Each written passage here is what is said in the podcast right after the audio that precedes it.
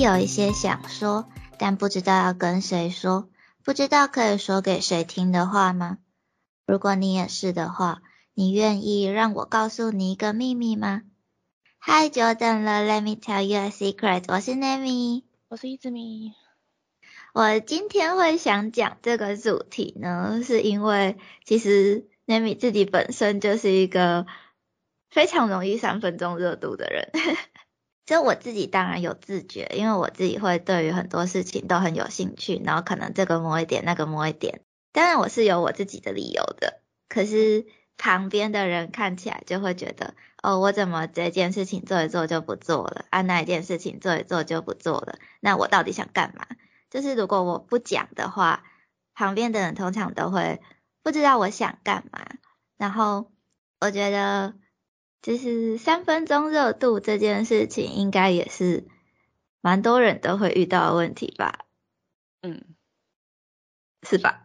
我觉得应该很多人都会遇到，哎，就 就是当然没有办法坚持下去的原因，可能有很多种。那我觉得就是毕竟。人生过到现在，可能也过了四分之一、三分之一，或者是多少，我也不知道。那反正就是这么多年，然后我做过了这么多事情，就是当然有很多是做一做，然后可能因为各种各样的因素就放弃了，没有坚持下去。但是，嗯，换个角度来看，其实也有非常多事情是我居然有坚持下去的。那。我觉得就是可以跟大家分享一下为什么会放弃的原因，跟为什么可以坚持下去的方法吧。就是与其要说三分钟热度这件事情是一个缺点，我觉得缺点换个角度来说就会变成优点嘛。就是大家不是都教履历要这样写吗？你要把优点转化成你的，你要把缺点转化成你的优点。嗯，这件事我到现在还是不会。就是，嗯，就其实我们刚刚开始录音之前，我跟一直没有小聊一下，就是我们彼此会不会有三分钟热度的状况，然后就我们两个都会啦。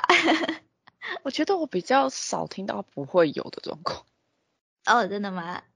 嗯，因为我身边有非常多人是那种很努力，而且是对于一件事情就是。投入进去了，就会全身心所有的资源都投入进去，而且是投入非常长一段时间。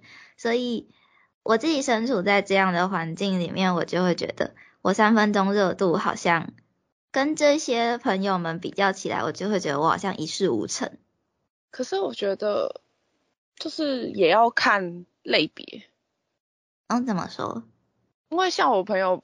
就是有一些人，他可能是做某些类别他会三分钟热度，可是做某些事情可能他喜欢的，或者是比较偏娱乐性质的，他就可以撑很久。哦，我觉得这就是为什么有些事情可以坚持下去。那我想要探讨这个可以坚持下去的原因。对，那我们先来讲一下为什么会三分钟热度好了。就是对于我自己来说的话。嗯，大概会有两个原因。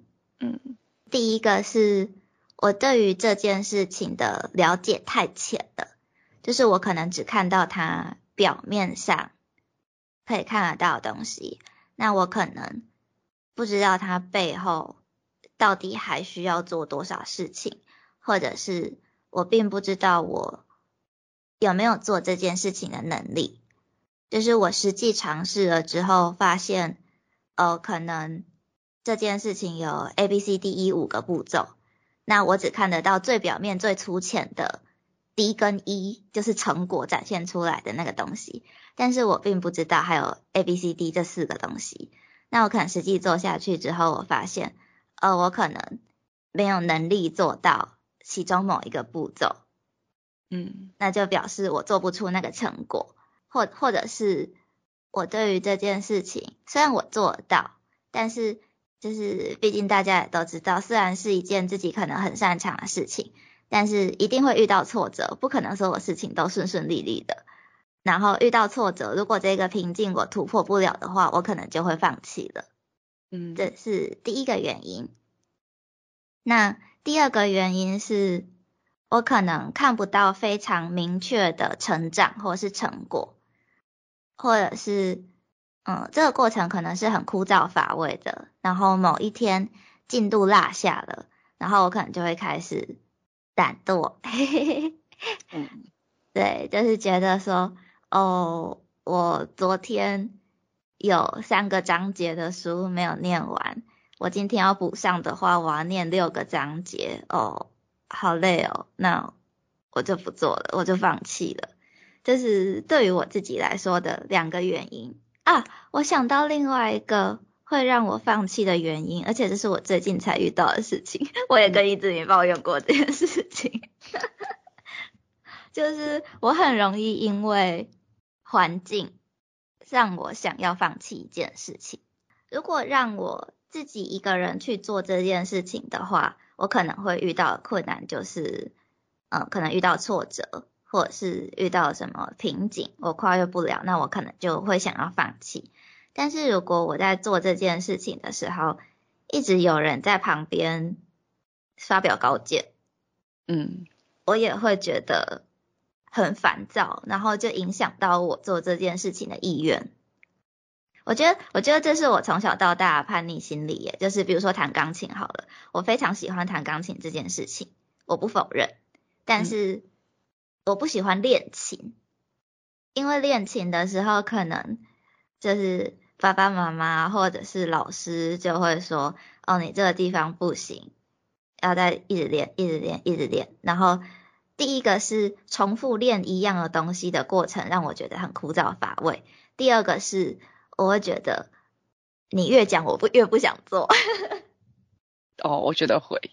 对，就是你你你叫我练琴，我就越不想练琴；你叫我念书，我就越不想念书；你叫我去洗碗，我就越不想去洗碗。这样子，我就是一个叛逆的小孩。我觉得还有一点是没有人陪着做吧。哦，但是这件事情还有一个问题是。我非常不喜欢被看见我努力的过程诶，就是我正在工作中的时候，我是不喜欢有人看着的。可是像近期，我觉得我坚持最久的可能是 podcast。哦，你说哦哦，可哦原嗯，应该说有没有人陪着做的这一个人是你的 partner，然后我的陪着做是要有个朋友陪着做。对对对，就是有一个可以跟你一起做这件事情的人，这个我 OK。但是如果这个人是监督我的人，我就不喜欢。哦，那个我不行。但是如果是朋友一起做，我就会比较有动力。嗯，就是，其实我也是，哎，就是我其实很这一年多来，有好几次都觉得，哦，我们的流量没有增加的很快，那是不是？是不是要放弃了？就是你知道每件事情都会有这样的时期嘛？就是我可能努力了很久都做不起来，那我是不是该设立一个停损点？然后我一直在思考这件事情有，就是 podcast 这件事情有没有到那一个停损点了？但是为什么我一直没有放弃？其实就是因为我知道我还有一个伙伴在，就是跟我一起努力做这件事情，就觉得有人一起做，好像你就就不应该放弃嘛？我不知道。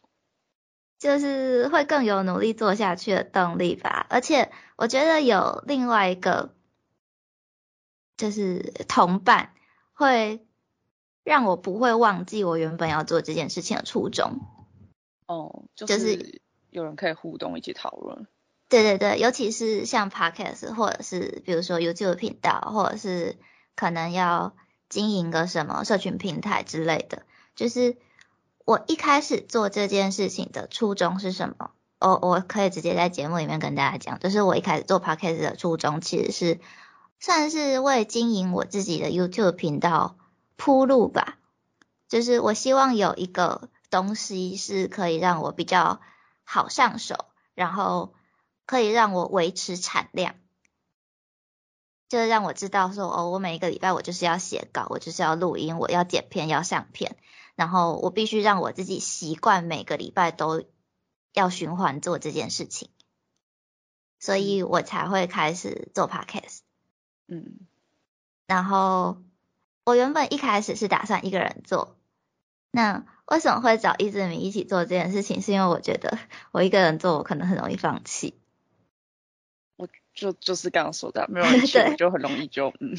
对，那果不其然，就是有一个伙伴对我来说确实是一件好事。我们目前一年半。对啊，差不多一年，一年，嗯，一年八个月了。哇，真的也是蛮久的。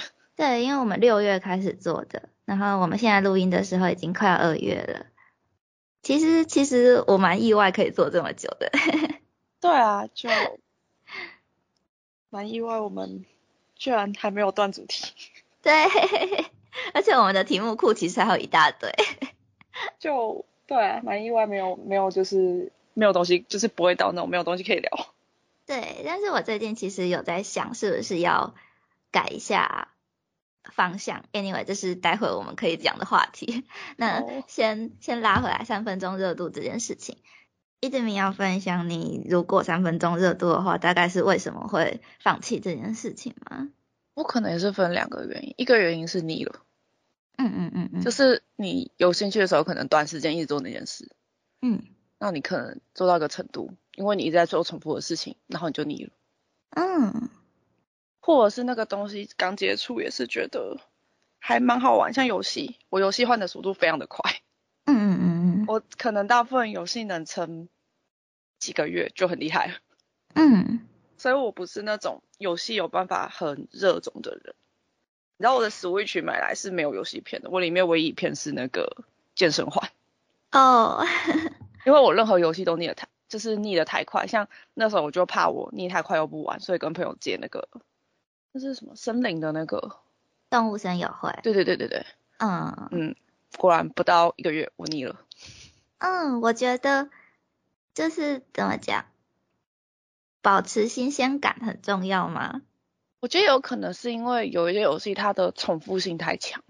嗯，对，就是你每天做的每日任务或者是每天做的事情就就那样。嗯，哎，说到这个，我其实也觉得就是可以，比如说。有些作品不是可能连载个十年吗？比如说那个 One Piece 啊，或者是其实英雄学院也连载很久。我觉得可以，这十年来都这么喜欢，也是一件很不容易的事情。嗯，的确是。对，然后因为我们讲的这些原因，然后可能就是造成我们很容易放弃。正在做的某件事情的因素，嗯，我我其实觉得三分钟热度不见得是一件坏事，就是就是就是可能像我一开头讲的，就是大家都会觉得，哦，我怎么这件事情做一半就不做了，我一直都没有坚持下去，那就是应该说，其实很多技能都是这样，就是你不是。只花一个很短很短的时间就可以把它学起来，有很多技能其实是要长时间投入，然后一直钻研、一直磨练、一直练习、一直成长，才会让你变成一个大师。因为不是有句话说，你要成为一个地方专门的专家，或是那领域的，就是比比较好的，你可能那个东西要磨练一万个小时。对对对对，所以大家才会觉得你应该要。坚持下去做这件事情，你才有可能成功。可是为什么我要说放弃不是一件坏事？是因为假如说这件事情真的不是我擅长的，那我是不是就应该要设一个停损点？嗯，我做了一万个小时，那真的保证我就会成功吗？也不一定嘛。那我熟练度可能会比别人高。对啊，对啊，又也不是说我做了一万个小时就会变成大师。你知道我前几天在看老高影片的时候，他就讲到，就是其实天赋这件事情也很看运气。就是梅西五岁就开始踢球，所以他可以成为就是这么厉害的足球选手。可是我五岁就开始踢球的话，我也会成为第二个梅西吗？不一定吧。嗯，可能一辈子都不会，可能给我八辈子的机会都不会。虽然说可能一直坚持下去，练习个一万个小时，你可能会对这件事情很厉害。可是你真的可以成为顶尖，可以成为佼佼者吗？这其实也是一件很看运气的事情。那如果说我不会成为那么厉害的人，那我一直在这条路上埋头努力，真的是一件好事吗？还是我应该要放弃这条路，去钻研其他东西？这就是我说我为什么我会说三分钟热度不见得是一件坏事的原因。就是讲一个比较夸张一点的例子好了，就是假如说我们今天都是远古时代的人类，嗯，就是如果说我们要去打猎，然后我们追不到这一只猎物，那我们要继续追下去吗？还是放弃这个猎物，然后改去追别的猎物？如果我继续追下去的话，我会不会最后可能力竭而死，或者是追到很累，然后反而被狮子、老虎之类的吃掉？那假如说有这个可能性的话，是不是放弃这个猎物去追别的猎物会比较明智一点？所以想放弃也是情有可原嘛。这是人类的本能，OK？对啊，就是虽然说这个例子真的是很极端，就是毕竟现代社会其实很少有事情是像这样子会危及生命的。但是我想说的是，就是遇到困难或者是这件事情的成功的可能性很渺茫的话，就要赶快放弃。这件事情是几乎是刻在。我们 DNA 里面的东西吧，但是就像刚刚一直米讲的，就是其实我们还是有很多事情是可以坚持下去的，像我们做 Podcast 或者是，嗯，其实我们玩 cos 也是啊，玩 cos 算一算也是玩蛮久了耶。哦，因为我中断，我整个疫情都没有出，所以我中断很久啊。今年是有打算，但是会不会出就嗯。嗯，但是至少对于这件事情是还有那个热情在的。我觉得我也是要看有没有搭档哎，没有搭档我可能不会出。对，就是应应该说诱因是什么吧？就是我可能有一个想要达成的目标，比如说像刚刚说的 podcast，我可能就是我的目标很简单，我就是要持续创作，持续产出。嗯。Cos 的话，可能也是，就是我想要有一个完整的照片作品。那我可能看到一个新角色，就会想要出一套新的衣服，然后我就又想要有一个完整的照片作品，我就会有一个新的目标，这样子。那或者是，假如说我要学日文，我可能第一个阶段的目标是考到 N 四，第二个阶段就考到 N 三，第三个阶段就考到 N 二，然后接下来考到 N 一，然后接下来又想要去日本干嘛干嘛。就是会有一个每一个阶段不同的目标嘛。那我自己分析了一下，就是我比较能坚持下去的事情之后，我发现这些事情有几个共同点，就是我可能会制定一个计划。或者是把它变成一个习惯，就是什么叫做制定计划呢？我觉得很多人会有一个嗯误区吗？就是比如说我想要做一件事情，嗯，我日检想要考到 N one 好了，然后这个目标就放在那里，但是我没有把这个目标把它拆分成很多。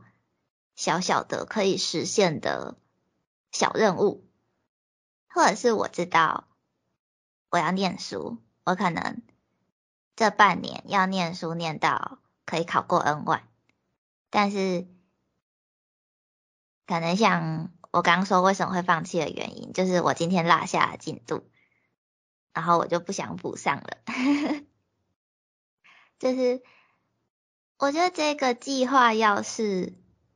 可以预留这些我落下进度的弹性空间，然后也不是说，呃，比如说我今天的目标可能是我要培养运动习惯，嗯，那可能可能有些人就是一开始定的目标就是，哦，我每天都要做几下深蹲，或者是我一个礼拜要去三次健身房，或者是怎么样怎么样。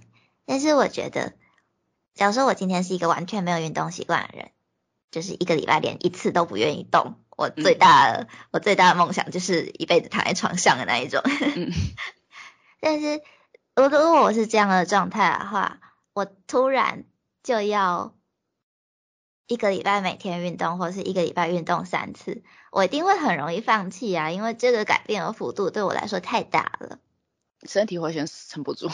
对对对对，所以我觉得改变的那一个幅度也是蛮重要的，就是每天做一点点，做一点点，其实就会比较容易坚持下去，或者是列出 checklist，就是像如果如果我想要维持运动习惯的话，我可能这个礼拜有打一个勾，我就觉得我自己很棒。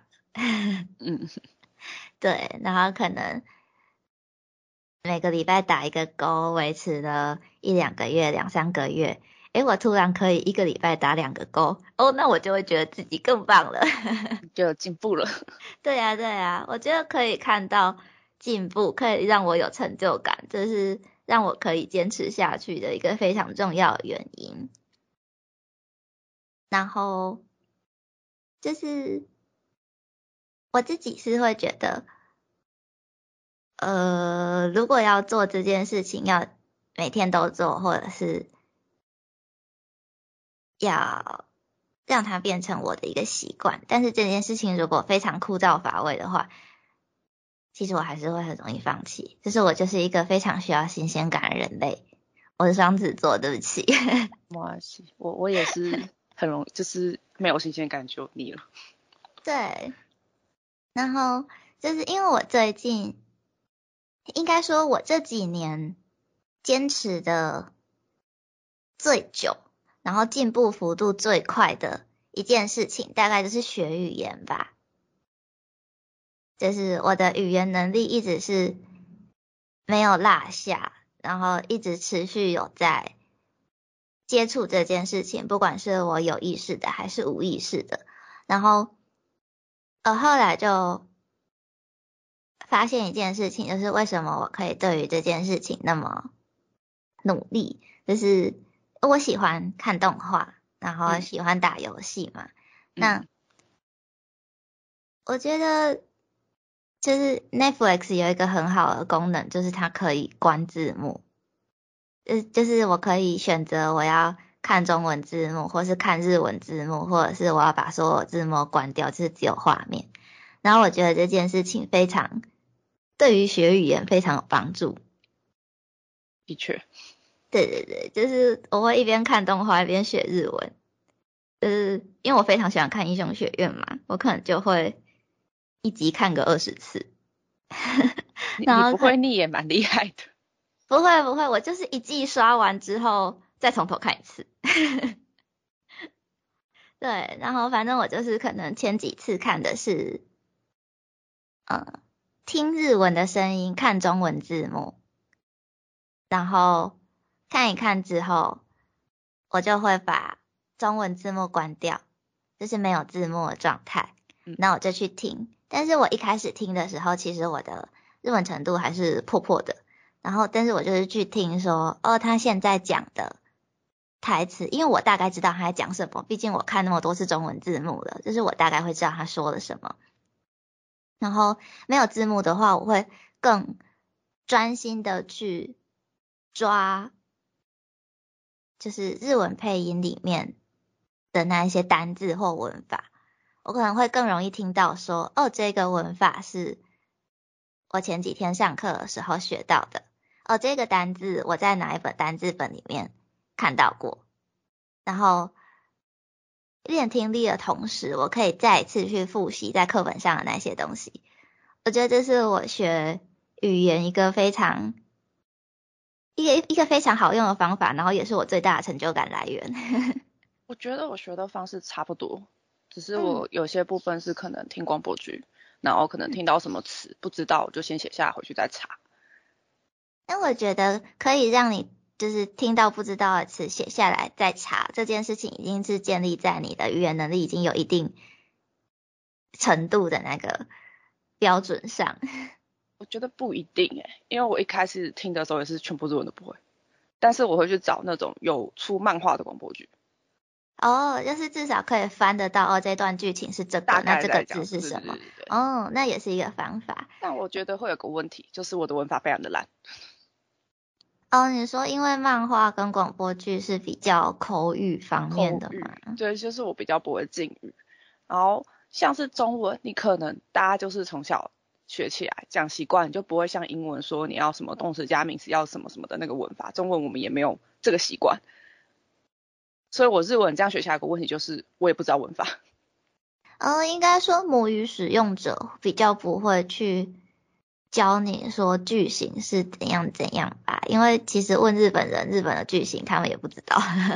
所以考试的时候我就是会死在文法。哦，那就是要再针对这一点去加强。唉，看看那种系统书看不进去。就我我我觉得这就是一个非常容易让人放弃的一件事情，就是如果要针对这一个弱点去钻研的话，就是很容易会出现那个很枯燥乏味的问题。的的确是，对啊，就是还需要想办法解决。然后另外是我最近有在。准备考多译，然后我其实一直知道我的弱点是单字跟文法，所以连带的影响到我阅读的速度非常慢。但是我的听力还算不错，然后然后我就在想说，我为什么听力是一个还行还行的状态？原因是我最近在追 VTuber，我在听英文。我懂的，就我跟我看美剧一样，所以我的英文也是听力还行。对，而且而且你知道 VTuber 就是，而且我追的 VTuber 是英文系的 VTuber，然后英文系的 VTuber 是来自世界各地，就是可能有美国人啊，有英国人，有澳洲人，或者是口音的差别。对对对对，有那个口音的问题。哦，我还有追过马来西亚人，哎，他是马来西亚还是印尼？好像印尼人。反正就是有各各地口音的差别。所以就会变成说，我原本好几年前在考多一的时候，我对于听音腔非常苦手，嗯，然后我最近在写习题的时候，我就觉得，嗯，我好像听懂了，就是跟兴趣结合，我觉得会是一个呃诱因吧，就是让我继续做这件事情下去的诱因，嗯，对。然后，像我刚刚讲，就是对我来说，成就感是一件非常重要的事情。就是达到这个目标的话，我可以做什么事情，或者是我是为了什么事情而努力这些东西的。就比如说，我一开始学日文的原因是我在追日本的演员嘛，嗯，然后我那个时候。让我下定决心要学日文的契机是二零一七年那一次的月歌台湾公演，就他们来了，对对对，他们来了台湾，然后我亲眼看到他们，而且那一次我们有买握手会嘛，就是最后离开的时候可以跟他们握手，然后讲个一句话这样子，嗯，然后我那个时候连奥兹卡雷萨妈都不会讲，我是那一场。就是结束之后才下定决心说，我要把我的日文练到我可以清楚的表达我对他们的感谢，甚至我想要讲更多话。嗯，对，所以我才会开始学日文，然后一直到后来就是日文越来越好，越来越好之后，我可能可以开始写粉丝信，或者是真的有那种见面会的时候，我是可以跟他们讲话的。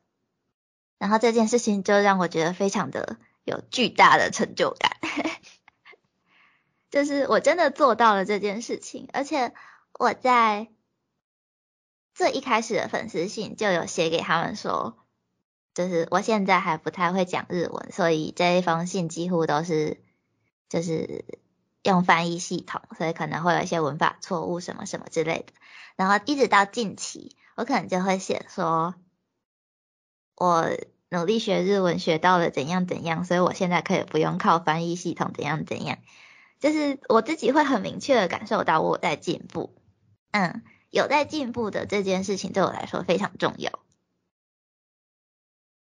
对，或者是那个考过 N one 就可以买个什么东西之类的，这是一个非常浅显易懂的奖励吧。就很像那个小时候段考还是学校考试，考前三名可以买电动。对对对，或者是那个拿一百分考卷去饮料店，老板会请你喝一杯饮料。我们这边没有这种老板。哦，真的哦，我们有诶，还蛮多的。我觉得那老板很可爱，或或者是便当店老板就会多给你一只鸡腿之类的。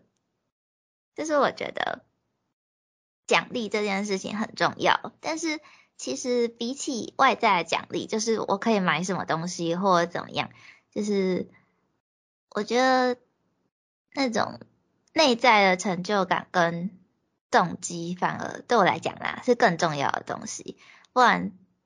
如果外在奖励消失了，我可能就是也不会想继续做这件事情。就比如说我今天考试一百分，我没有鸡腿了，那我可能就不想继续念书了。对呀，所以对我自己来说啦，我的奖励就是那个成就感，就是哇，我可以跟我的偶像讲话耶，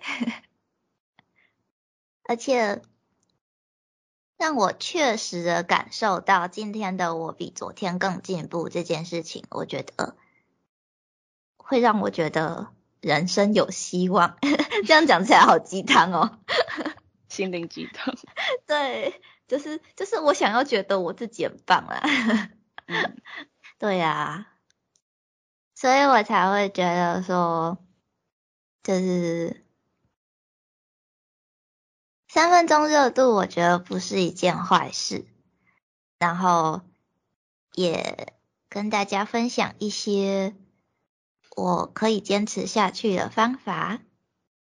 而且要说到，就是为什么会觉得三分钟热度不是一件坏事，就是我觉得，因为三分钟热度，我会去尝试很多事情。然后这我也想过，就是因为这，因为你这件事做完，就又去找别的事做。对对对，就是就是有很多机会可以去探索，什么是我喜欢的，什么是我的能力可以做到的，什么是让我可以坚持下去的。就是我觉得多方尝试可以更认识自己吧。嗯，对啊，比如说我之前可能就跑去学了金属编织，然后我跑去学了美甲。然后跑去学了滑板，跑去学跳舞。然后我现在对调香很有兴趣，我想去学调香。调香是具体是调什么？嗯，香水或是扩香的那个精油。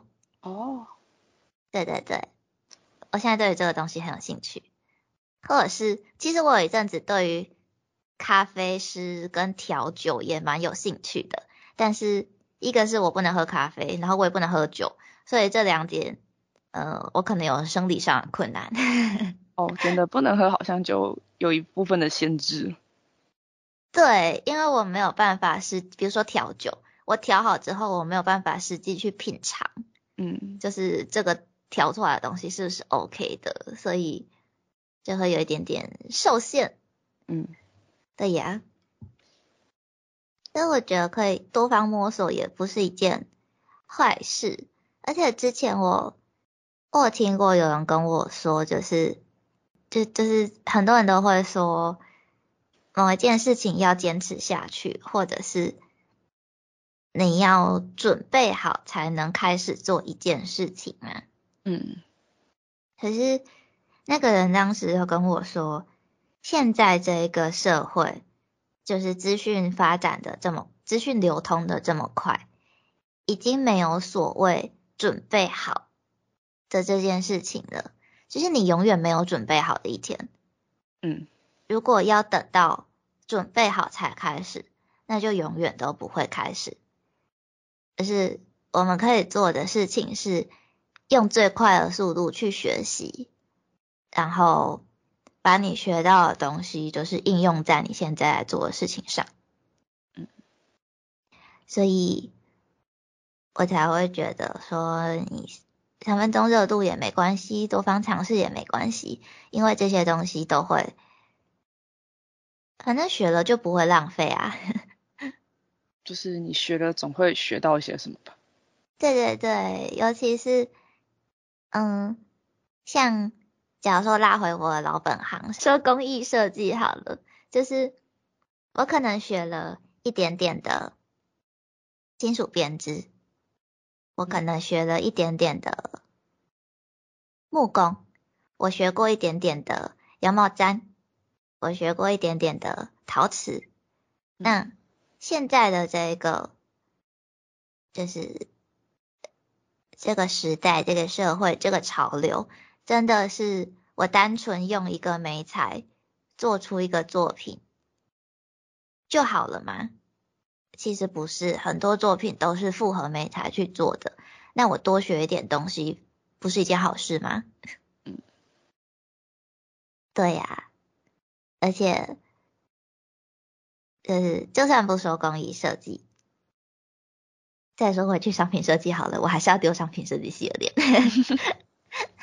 但是我在讲商品设计系的那一节的时候，不是也有说，假如说我今天是一个汽车牌子的设计师，嗯，我只要懂设计的知识就好吗？不是啊，我还是要懂汽车的知识，所以多方接触总是有好处的嘛。也许哪一天就用上了呢。对呀，而且像现在这个，就是每一个人自己都是一个牌子的，都自己都是一个品牌的时代。就是我可能自己要知道行销，我要知道创作，我要知道怎么剪片，然后我要知道怎么拍照，要知道怎么修图。哇，什么事情都是要我自己做诶，那我不用有多一点的知识吗？嗯，什么都摸一点是一件不错的事情，而且。就是因为什么都摸一点，就是嗯接触到一个很新鲜的东西的时候，反而会更快上手。比如说我本来就会剪片，那我本可能本来剪的是长片，然后现在突然短影音很盛行，我剪片的技能还是用得上啊，只是怎么抓短影音的那个节奏，就是我新的要学的东西，就是。总有一些东西是用得上的，然后你再快快学一点新的东西，就可以上场了。对呀，但是我觉得其实重点是不要给自己太大压力吧。突然跳到一个很奇怪的结论，因为因为就像就像我刚刚讲的，有人逼我练琴，我就不想练啊。就是如果这件事情对我来说是有压力的，我可能会。更不想做，就假如说，对对对，就假如说我们的 podcast 节目好了。如果说我今天一开始给自己的目标是我做这一个频道，我就是要到一万订阅，那我应该早就放弃了吧？对，好难哦。对啊，所以应应该说也不是说完全不给自己压力，而是。压力要放对地方，就是就是我的压力可能在于，我每个礼拜要产出一篇稿子，甚至更多，那我要一直动脑去想，说我今天要讲什么，我下个礼拜要讲什么，而不是我要讲什么才可以拿到很多订阅。我只我我希望我的压力是专注在我想要创作的内容，而不是。就是经营这个频道的附加价值吧，应该这样讲。嗯，就是我希我我想要做，就是就是我喜欢创作这件事情。那我不希望创作本身变成我的压力。就是你知道，当你喜欢的事情也变成压力的时候，那你就会没有地方排解压力。嗯，对呀。所以，诶。应该不是说不要给自己太大压力，而是压力要放对地方，那压力就会变成成长的动力嘛。哦，这一集的重点好分散哦，sorry。没事。对耶，那我要结尾喽。好，好。那不知道大家有没有就是自己也会三分钟热度这样的烦恼呢？如果有的话，你们是怎么克服这件事情，或者是为什么有一些事情可以让你们坚持下去，都可以留言跟我们讨论呢？那我们今天的秘密就先说到这里喽，谢谢你愿意听我们的秘密，欧亚斯密。